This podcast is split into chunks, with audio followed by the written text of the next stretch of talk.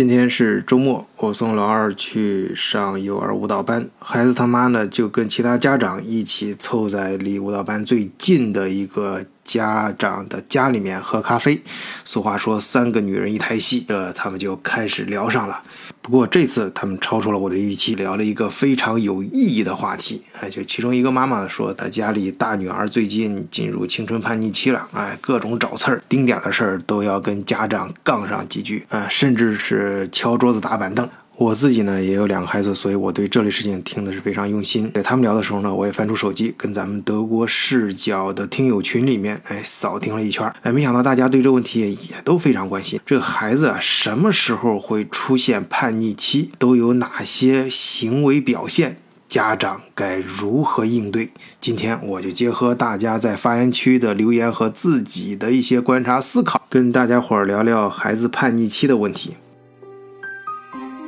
换一个视角，也许世界大不一样。以德国视角，晚醉为你评说天下事。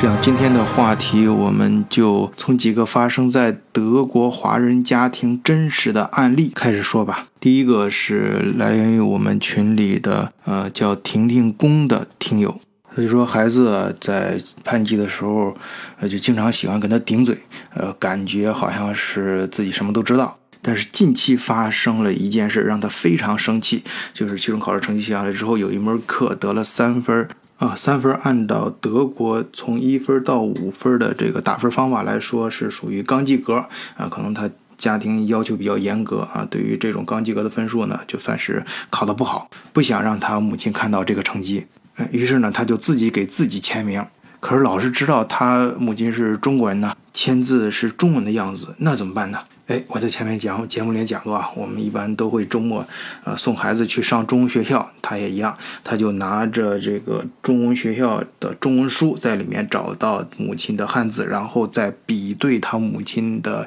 其他签名，就一遍一遍的练，哎，自己这样子练习，然后就学会了这个汉字签名，并且伪造了这个签名。后来他的母亲也是翻他的中文书的时候，找到了他在练习签名的这个证据。那这个事情让他母亲是非常非常的生气啊，当时立刻就采取了两个措施，第一，让他孩子自己到学校去找老师承认错误，第二，对他的孩子采取一定的惩罚。那么在群里讨论的时候，我也发现这位叫婷婷的母亲是非常有心的一个家长，理解到孩子用了一种非常呃可以说是呃有一定复杂程度的呃呃呃方法去做了之前不敢做的事情，这说明他进入了叛逆期啊、呃、自己的呃性格的主体呃和智力都在觉醒，遇到困难的时候想更多的自我去掌控自己，这种愿望本身其实并没有错，关键是家长要把它往正确的方向去引导啊。当然，呃，像伪造签名这种，在德国是非常非常严重的错误。对这件事来说，没什么好说的。他母亲用了最强力的手段，让孩子知道这个错误，然后随后怎么去呃协调孩子的叛逆期啊、呃，去采取一些措施，让把孩子向正确的方向去引导呢？我看他有嗯、呃、两件事值得一提，可以给大家分享一下。第一就是积分制度啊，比如说主课考得好呢，就可以积两分，而呃一般的课呢就积一分，而他每次得到一分的奖励之后，都可以给母亲去谈条件。我认为这是一个非常好的办法，因为孩子所谓的叛逆期主体意识的逐渐觉醒呢，就是他想更多的掌控自己嘛。那么孩子他究竟想掌控什么？其实孩子自己在这个过程中，呃，开始也不是很清楚的，他自己也说不清楚。别说孩子，有时候大人你自己都不一定能想得清楚。而把他的成绩呢量化，就类似于像我们工作中 K P I 啊什么这种办法呢，就会把他的这种对自我掌控呢，就很好的引导到啊他对自我成绩管理的这种掌控上。而且还有就是在孩子呃叛逆期的时候，往往他会呃，大家应该也有这种体会，包括你自己青春期的时候也有突然就开始呃想跟大人吵架，也不知道为什么吵，反正就是想跟呃大人争论些什么。其实我觉得这个反映的是孩子可能突然觉得，哎，我我我长大了，我我跟家长应该是一个呃不说完全平等吧，但是相对于以前来说，应该是。是呃，不能是让呃呃家长就是、呃、一味的说教自己，自己也也有主体的意识在觉醒，想跟父母有一个平等对话的关系。而你给他这些积分，告诉他你有一个积分，你就可以跟我谈条件。哎，这样子的话就可以给孩子呃一个嗯比较好的啊、呃、一个理性的呃。谈判平等关系的一个体现啊、呃，就是你谈判的过程中啊，谈判双方相互真正你们平等的谈对话的话，其实是体现在你们双方手上都有筹码。哎，你可别小看他母亲给他的这个一分两分，这就是他谈判的筹码。而你要知道啊，不仅是他这种情况，你人世间，呃，很多时候啊，就谈判所谓的平等谈判。怎么平等？就是双方手上都要有筹码，你才有的谈嘛。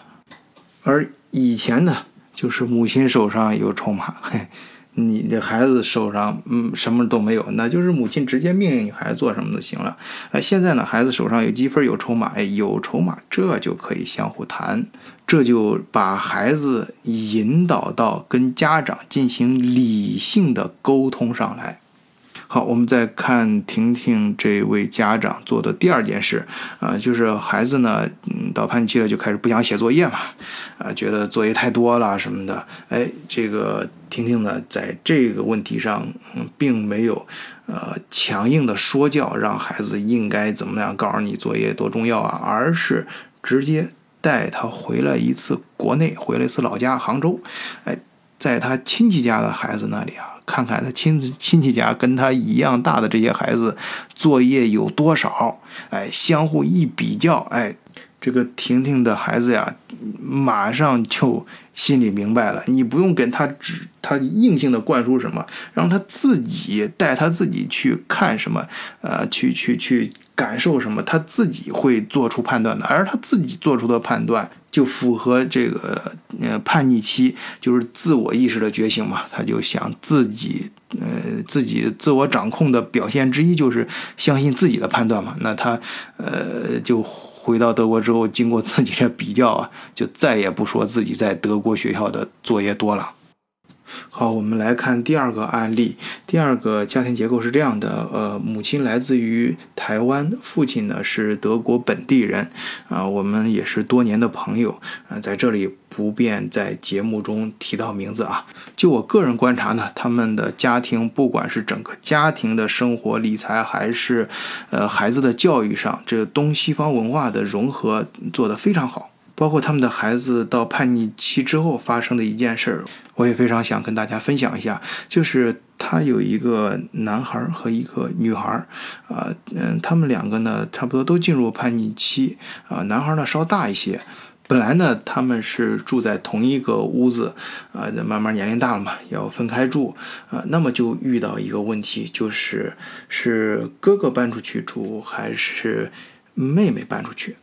两个人可能正巧都进入了这个叛逆期，比较啊、呃、喜欢跟人杠啊，喜欢跟人顶嘴啊、呃，那嗯都不愿意主动做出让步。哎，这种情况下父母该怎么办？哎，那我们一般的想法就是，呃，家长过去评评理，那我要给你主持公道，但你也不要忘记，在这个时期，你外力的任何干涉都会引起反弹，你可能最后的结果是两个人都不满意，甚至两个孩子都会给家长进行一些抵触的行为啊、呃，以至于会对他们的学习和生活造成一些呃不好的其他方面的影响。哎，这个时候呢，他的父母，呃，所采取的行动和办法就是什么都不做，只是在暗中观察，就是给两个孩子足够的空间。因为两个孩子，你想我刚才再强调，他的主体意识觉醒了，哎，他们都会去自己思考，哎，让他们两个首先是在这种碰撞中，哎，对方感受到啊、呃，对方嗯不让步，那怎么办？那开始可能是争吵，但是争吵并不能解决问题，哎，用现实让他们开始自己去寻找一些解决方案，哎，两个人最后呃相互肯定要经历一些争吵啊啊，甚至于呃在其他方面也相互挤兑呀、啊，给脸色看呀、啊。那经历了这些很自然的一个过程，哎，这个时候就特别考验家长。哎，家长如果要是说，呃，看发生这个了，就觉得不不不想让孩子，不忍心孩子再再再发生这样的事情，就就就想给他们说和。哎，他没有，他们的家长这个时候不作为就是最好的作为，因为让孩子自己感觉到这个。啊、呃，相互僵持的状态啊、呃，相互赌气、相互争吵是不能解决问题的。哎，最后经历了一段时间，果然两个孩子坐下来开始商量怎么解决这个事情。最后的结果呢，就是哥哥跟妹妹达成了一个协议。哎，他们还写用用德语啊写得非常正式啊、呃，就是哥哥。啊，主动搬出去，搬到另外一个房间去住。但是呢，呃，妹妹能够留在这个房间里，呃，相应的也要呃有一定的付出，就是给哥哥支付两百欧元。那那我不知道这个价格，这两个小朋友是怎么协商出来的这个价格。总之，他们认为，呃，这样子的话，就是、呃、我得到了好处，就是我得到了我想要的 Zimmer 这个房间啊、呃。那么我为此呢，我愿意付出两百欧元。那那他哥哥呢，就是我拿到两百欧元，我就可以搬出去，我可以让出我想要的这个房间。但是呢，他哥哥一时间又没有这么多钱，而且人家在下面就继续，哎，这个时候他父亲给予他父母了，就出来就给予一定的引导，哎，你可以分期付款呀，哎，就是他哥哥可以，呃，通过呃，不管是多少个月、多少年吧，从自己的零花钱里面逐渐省出来多少呃钱，然后最后呢，总数就是达到呃两百欧元，然后给他妹妹啊，可以分期付款的形式给妹妹。哎，我不知道听友对这个案例是怎么评价的。就我个人在德国的生活经历来看，我对他父母的处理方法是点赞的。当然，如果听友有不同的意见，也欢迎在我们的节目下方留言评论，或者加入我们的听友群，在群里面讨论。哎，第三个案例呢，是我们的老听友麦丽。麦丽呢，在群里还给出了一个网上的文章，就是说叛逆啊，其实，呃，有三个叛逆期，一个是两到四岁的时候啊，第二个是七到九岁的时候，然后第三个才是我们平常人说这个到青春发育的时候，就是十二岁到十八岁。当然，这篇文章在网上很容易搜到啊，我就不在这里啰嗦了。我呢，把时间还是用在给大家伙分享麦丽听友。他孩子的叛逆行为，呃，他孩子呢，就是在这个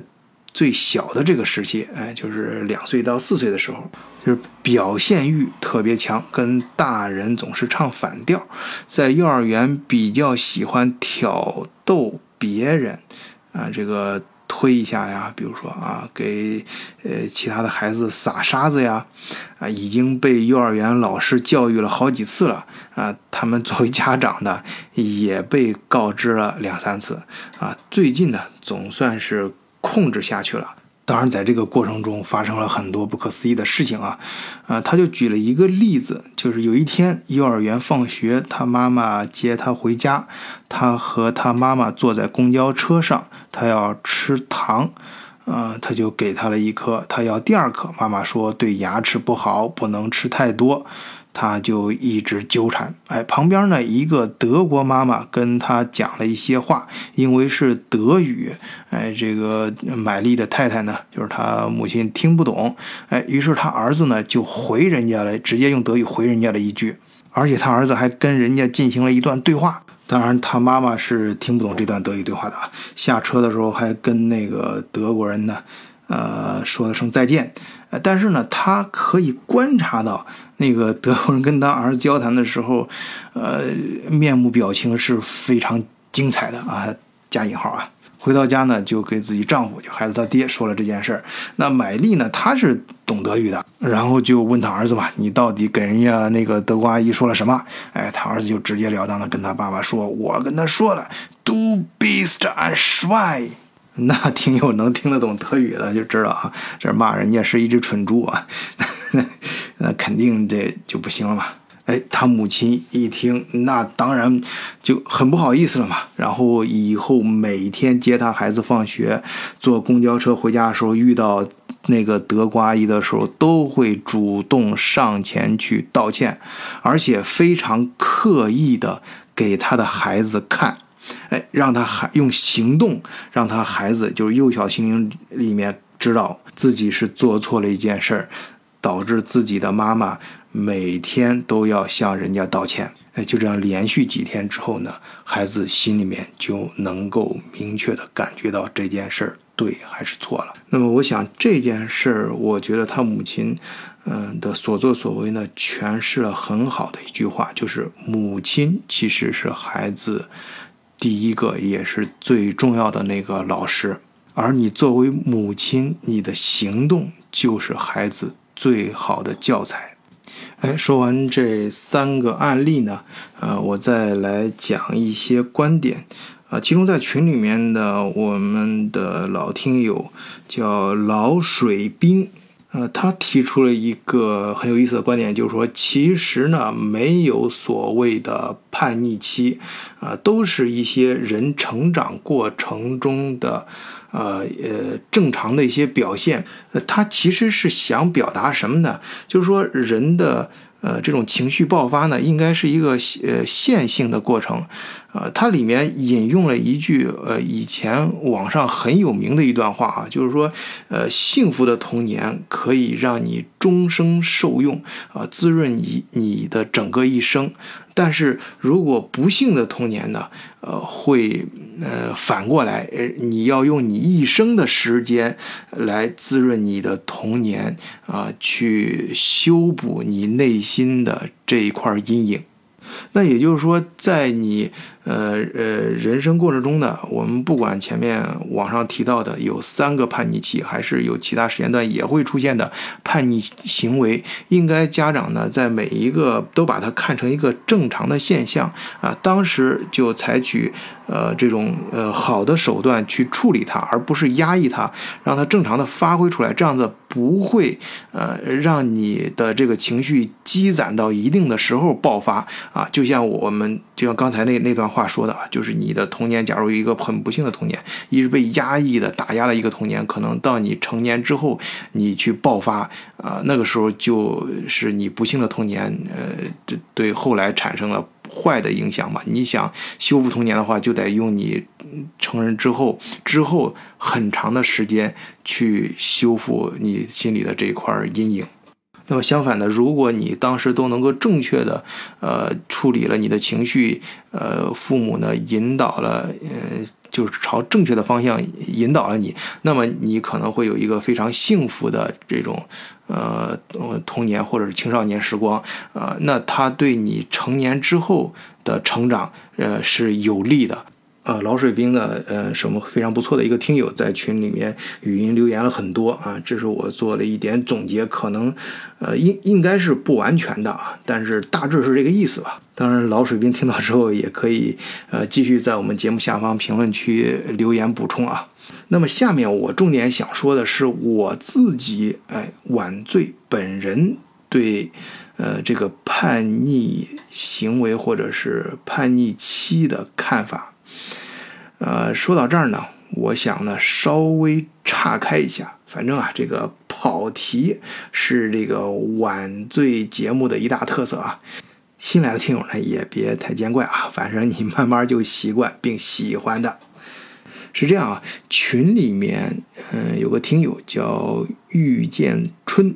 前段时间呢，给我说了两部科幻纪录片，想让我聊一聊。一个是，呃，宇宙时空之旅；另外一个是行星。啊、呃，这个行星啊，好像好像现在出到最新的也是第三集吧，前两集我就很快看完了。然后宇宙时空之旅我一看，天哪，有十三集这么多。呃，还好它下面介绍里面说，呃，有原著啊，当然是现在是在原著基础上进行了很多加工和改编和补充啊。原著是卡尔萨根的宇宙啊，这本书很有名啊，我呢也是很多年前都看过了。哎，这老听友建春呢说我是，呃，老科幻迷，这个，哎、呃，这个一点不假啊。啊，本来我在德国研究生毕业读的第一专业就是数学，第二是物理学。所以在这两部纪录片里面涉及到的像量子力学呀、近时代数、多维空间、时空之间的关系等等吧，在我脑子里能引起的是其实是非常痛苦的回忆，因为我回忆到的都是一道道当年那种非常难的数学题啊，彻夜都想不明白的一些高深的物理学的概念。这你要知道我是在德国学的这两门课，这在德国上过大学的朋友啊，一定都知道，呃，德国的这个纯物理学和数学啊，嗯，是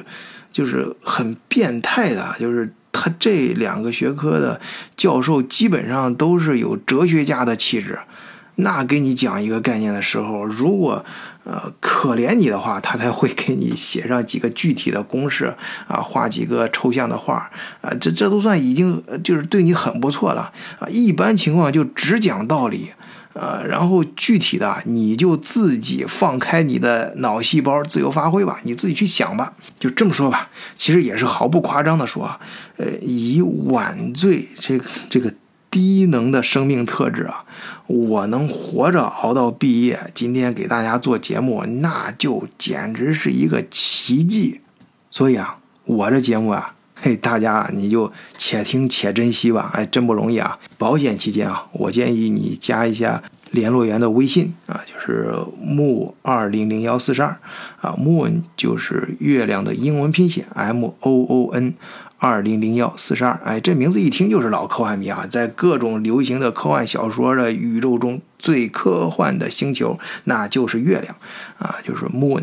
然后二零零一源自于克拉克的神作《太空漫游二零零一》，四十二是宇宙的终极答案。哎，在建春说这些事儿的时候啊，啊，群里还有其他朋友在说能不能谈一谈欧元，因为我前面确实，呃，做了一系列的节目来介绍欧洲的中央银行体系以及欧洲的这种货币体系是怎么诞生的，那其实就是讲了欧元的前生今世。哎，但是呢，讲到最近几年的时候就停了。呃，这个这个需要我积攒更大的能量，就是看更多的材料和书籍，才能给大家把现在这个比较复杂的、嗯、东西给讲明白啊。哎，其实也谈不上讲明白，只能说跟大家一块儿去探讨吧，咱们一块儿成长。但是我在这个过程中发现什么呢？就是我突然想到，这些宇宙学的知识还有一些规律，能不能用到金融上？哎，或者是呃，我们经常探讨的德国的一些社会问题和一些。呃，教育问题上，哎，这是完完全是瞎想啊！这这这这个是我一种很莫名其妙的突然冒出来的这种感觉。比如说我刚刚看过的这个行星纪录片啊，呃，我就觉得跟这个我们今天讲这个教育，就是叛逆期的这个话题，有呃很强的嗯、呃、这种关联。哎，这这个我说的不是很清楚，我跟大家尝试着去分析一下。呃，听友呢，你你先别说对错啊，我在这儿也没有说我这样联系就一定对，就真的是存在强关联，只是我有这个感觉，哎，我把它说出来，哎，咱们一块儿呢感觉感觉。首先，这个行星的第一集里面，它主要讲了一个什么事儿呢？就是说讲了四个类地行星。根据接近太阳的程度依次为水星、金星、地球和火星啊，这个所谓的类地啊，就是跟地相似嘛，这个地指的就是地球，就是它们呀呃的结构跟地球都非常相似，中间是铁，然后是由岩石包裹着，哎、呃，就是咱们平常说的这个大地、山川、河流哦，还有这个呃，这这四个星球是呃表面都有很多饮食撞击的这种大坑。啊、呃，还有往外喷的这种火山，而这一层层的岩石和相似的这些东西呢，呃，主要成分都一样，都是硅酸盐，啊、呃，再往外呢就是大气层。呃，喜欢那个看那个大刘科幻小说的，会忍不住在这个地方举手发言了啊！就是说，呃，类地行星上的这岩石啊，其实可以分为两类，一类是硅化合物为主，另一类是碳化合物为主。哎，就是小说里面经常提到的这个硅基文明和碳基文明啊。这个小朋友啊，你就先忍一忍啊！今天我主要是跟你爸爸妈妈在聊天。当然这是开玩笑啊，还有很多跟我年龄一样的老科幻迷也知道这事儿啊、呃。但是我们今天主要不是说这啊，我们呃回来啊，接着说我们今天想说的事啊。呃，乱入这么一出呢，主要想说明什么呢？这四颗行星上啊，都是呃在过去将近五十亿年中啊、呃，这个五十亿年是按照地球的这种。纪年体啊，你知道每个，你知道除了地球之外，其实每一个质量单位的天体，它们的时间刻度是不一样的。呃、我们就按照地球上这种时间单位来说，就是五十亿年前啊、呃，大约形成了我们现在这四个类地行星。那么在那时候，为什么只有地球产生了现在的生命体？呃、这个问题啊，猛一听好像是。就是那种很二的问题，就是就是明摆着的事嘛。哎，其实不是啊，其实并不是呃明摆着地球上会产生生命。其他三个星球也刚才说了，叫类地行星，就是跟地球有同样的结构，而且他们当年呃跟这个太阳的距离啊也是发生变化的，而且太阳本身的温度也在发生变化。这个我们待会儿讲啊，就是说他们其实也都有形成。地球这种生态环境的可能的，呃，为什么没有发生？听到这儿呢，有些家长可能就反应过来了，哎，就是说你晚醉，你是不是想说我们把孩子比喻成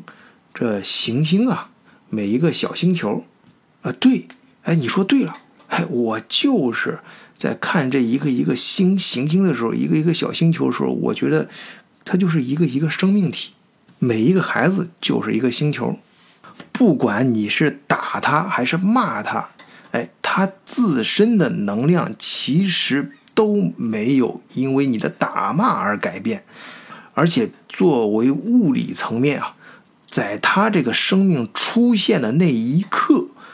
这些他自身带有多少能量，到什么阶段会有多少能量，这些就已经通过他的基因决定了。如果你把孩子看成一个星球的话，其实无论你们怎样，你都无法改变它本身的这个组成部分，它的构成，你并不能通过外力催生它，就是说让它呃强行的让它成为地球，哎，长出呃这个森林啊、呃，产生山川湖泊和奇妙的生命。如果你有足够大的力量的话，你只能改变它跟太阳之间的距离啊，用这种外在的这种势能来引导和呃或者说诱导啊，它在正确的方向上啊呃推动和它自身能量的爆发和释放。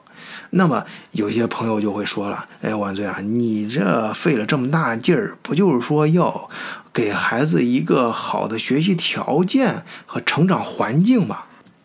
哎，你你要这么说的话，我只能说你没说错，但肯定说的不是这么简单这个事儿，至少不只是这些，要不然啊，很多家长你你直接给孩子上最好的学校。啊，请最好的家教啊，买最好吃的东西，穿最好看的衣服，呃，那可是这些最好加在一起之后，他到一定时期不是还会有问题吗？你还是解决不了他叛逆的问题。在这儿呢，你作为家长，你是否想过，你有没有用你的思维在陪伴你孩子的思维，用你的情感在陪伴你孩子的情感？哎，你是否能感知到你孩子思维和情感的边界在哪里？他价值观的原则在何处？好，我们接着回到说这个纪录片《行经》。哎，我们都知道啊，这个离太阳最近的那个水星，嗯、呃，它上面肯定是什么生命都没有，那儿就不值得去观察。可是为什么在二零零四年八月啊，人们还是花了很多很多钱发射了信使号水星探测器？经过长达七年准确无误的飞行，进入水星轨道，对水星开始探测呢？这有什么意义呢？哎，这我就联想到我刚才提出那个问题：你作为家长，你所谓的给孩子提供了最好的条件，你陪伴了孩子，是在什么层面的陪伴？哎，我们认识水星，我们是要真的是花很多钱去发探测器到水星的轨道，贴近水星去探测。可能你觉得你思想在触跟他思想碰撞接触到那么深的时候是没有意义的啊，就像是人们在接触发接触水星之前啊，就就看到水星离太阳这么近，上面不可能产生生命，啊、那去、呃、放卫星上去是花这么多钱和精力还有时间是没有意义的一样。但不是，真正去做这件事了，却发现了很多之前完全没有预料到的一些发现。比如说在水星的表面，我们发现它表面的气体啊，居然含量有含量很高的硫和钾这些元素。你要知道，要这些元素是易挥发的元素，它只有在离太阳很远的地方，哎，才可能形成呃含量这么高的这种气体，而水星的表面就有这样的气体，为什么？很奇怪吧？还有，呃。就是其实信使号只是呃对水星探测器的两个探测器之一啊，它后来又发了一个。经过多次勘测之后啊，人们就把这个水星的横切面就画出来了，就发现啊，水星啊，它的核心占整个体积的百分之四十二，这是很大一个数字啊！我给你做个比较啊，就是地球的核心占体积的百分之十七。水星是四十二，而且水星的外壳啊非常薄，薄到什么程度呢？就是它的核心占到整个半半径的 百分之八十五， 再加上、啊、水星围绕着太阳转的这个轨道，当然是椭圆，大的这种椭圆，从开普勒定律大家都知道，那那是毫无疑问的。但是关键它这个椭圆是很奇怪的一个椭圆，为什么？根据这些条件呢，有的科学家就做出了猜测啊，我觉得可以把它认为是一种推论，就是得出一个什么结论，就是水星原来的位置其实不在这儿，哎，没有离太阳这么近，它是在其他地方啊，离太阳较远的地方，呃，或者说那个时候可能太阳还没这么热的时候，它形成的这个表面这些气体，而且呢，它是嗯经历了一些天体，而且较大天体的这种撞击，呃，而且是多次这种撞击，呃，就它这个周围这个外壳啊，就像是这种、呃、拿一个很钝的刀去呃削苹果一样，就一点一点把苹果皮给撞掉，哎，呃，最后把它的大部分外壳都撞掉，所以说它的内核才占整个半径的达到 百分之八十五 嘛，就是相当一部分外壳就被撞到太空里面了。而且也是这种这各种奇怪撞击的结果，形成了现在它一个比较奇怪的椭圆轨道，改变了它的轨道，改变了它的位置，也就改变了水星的命运，改变了一切。好，我们再看金星啊，同样的也是人类呃对金星发射了很多次这个呃探测器。啊，我们是根据数据去谈的，啊，金星的大小啊，其实和地球差不多，而且表面也有这个大气层，所以说它是在地球上看到是直接拿这个望远镜什么是看不到金星的表面的。所以直到上个世纪五十年代，这天文学家还猜测这金星表面呀是被森林呃和是湖泊山川给覆盖的，哎，就跟地球差不多，而且比地球更美好。哎，经过二十年的努力和无数次失败的尝试，前苏联啊，终于在一九八二年把金星十三探测器成功的降落在金星上，哎，送回了一些宝贵的这个照片和数据。这些东西直接粉碎了人们的幻想，哎，那里不是艳阳高照的湖光山色，而恰恰相反，是一片地狱般的景象。虽然啊，金星的大小跟它的构成，嗯，都跟地球差不多啊，离太阳的位置呢也不像水星那么近。那么和地球相比，为什么它像一个地狱一样，而不是像地球这样美好的景色如天堂一般？哎，这就要说到四十亿年前的事儿了。就是三四十亿到三十五亿年前，地球上刚刚形成生命的时候，金星表面的温度啊，并不像现在这么高。而且根据我们的数据来看，那个时候金星上的环境啊，就像是现在地球上的春天这样，有大量的水，是非常适合生命存在的。但由于温室效应，天堂的大门对金星只是敞开了短暂的一瞬间，这一瞬间有多短暂呢？大约就是十几亿年吧。这是在宇宙尺度下说短暂的一瞬间啊。这个温室效应啊，呃，由于、呃、就是呃大家平时看媒体提到这个地球变暖啊什么这些问题啊，其实我觉得对这个概念的理解有一点偏差。其实温室效应本身是一个中性的概念。呃，它的好坏是相对于什么事儿具体的什么事儿来说的。